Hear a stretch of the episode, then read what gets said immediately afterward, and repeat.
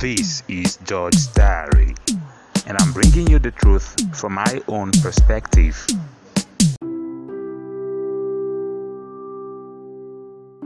Often, we teach or subtly imply that it's bad or satanic when we feel guilty about our wrongs, but the Bible never taught us so. The Bible teaches us two kinds of guilty feeling, it calls it sorrow. Let's read.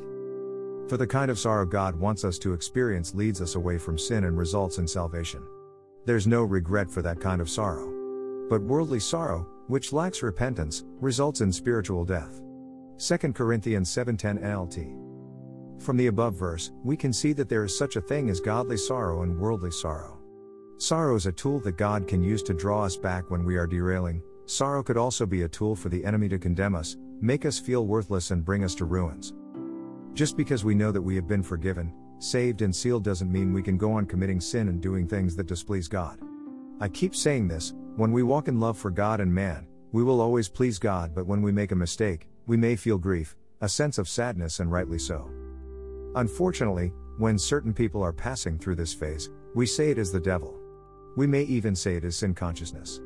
It is better to be disciplined by our consciousness of God and His salvation than expose ourselves to the arrows of the enemy by being sympathetic and soft about our addictions and wrongdoings.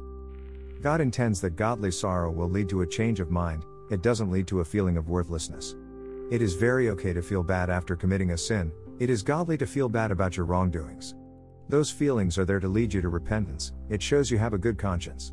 When you feel indifferent after committing sin in the name of Jesus has saved me after all, then something is wrong with your understanding of the gospel. An example of godly sorrow is seen in Paul's description of himself in Romans 7:24 25. Oh, what a miserable person I am. Who will free me from this life that is dominated by sin and death? Thank God. The answer is in Jesus Christ our Lord. So you see how it is, in my mind I really want to obey God's law, but because of my sinful nature I am a slave to sin. Romans 7:24 25 NLT. We see another example in the Old Testament in the person of David. I am worn out from sobbing. All night I flood my bed with weeping, drenching it with my tears. Psalm 6 6 NLT. The sorrow of David here was that of repentance, it was a godly sorrow. And we see his confidence in verse. The Lord has heard my plea, the Lord will answer my prayer. Psalm 6 9 NLT. While in sorrow about his wrongs, David's trust in God wasn't wavering. However, this is very different from worldly sorrow. It is not only full of regrets but full of a sense of worthlessness. While godly sorrow brings about repentance, worldly sorrow brings about condemnation, lacks repentance, and results in death. Worldly sorrow apologizes for getting caught, cries for being sentenced to death or to serve a jail term. Worldly sorrow is not sorry for being wrong, even though the word I am sorry may be used, they are simply sorrowful that they have been disgraced. They are more concerned about what people would say after they have been caught, not because they wronged someone or wronged God. Repentance is not when we cry over our mistakes but very unwilling to turn away from them. Worldly sorrow can lead to depression and suicide. Living in regrets does not necessarily mean we have repented of our sins.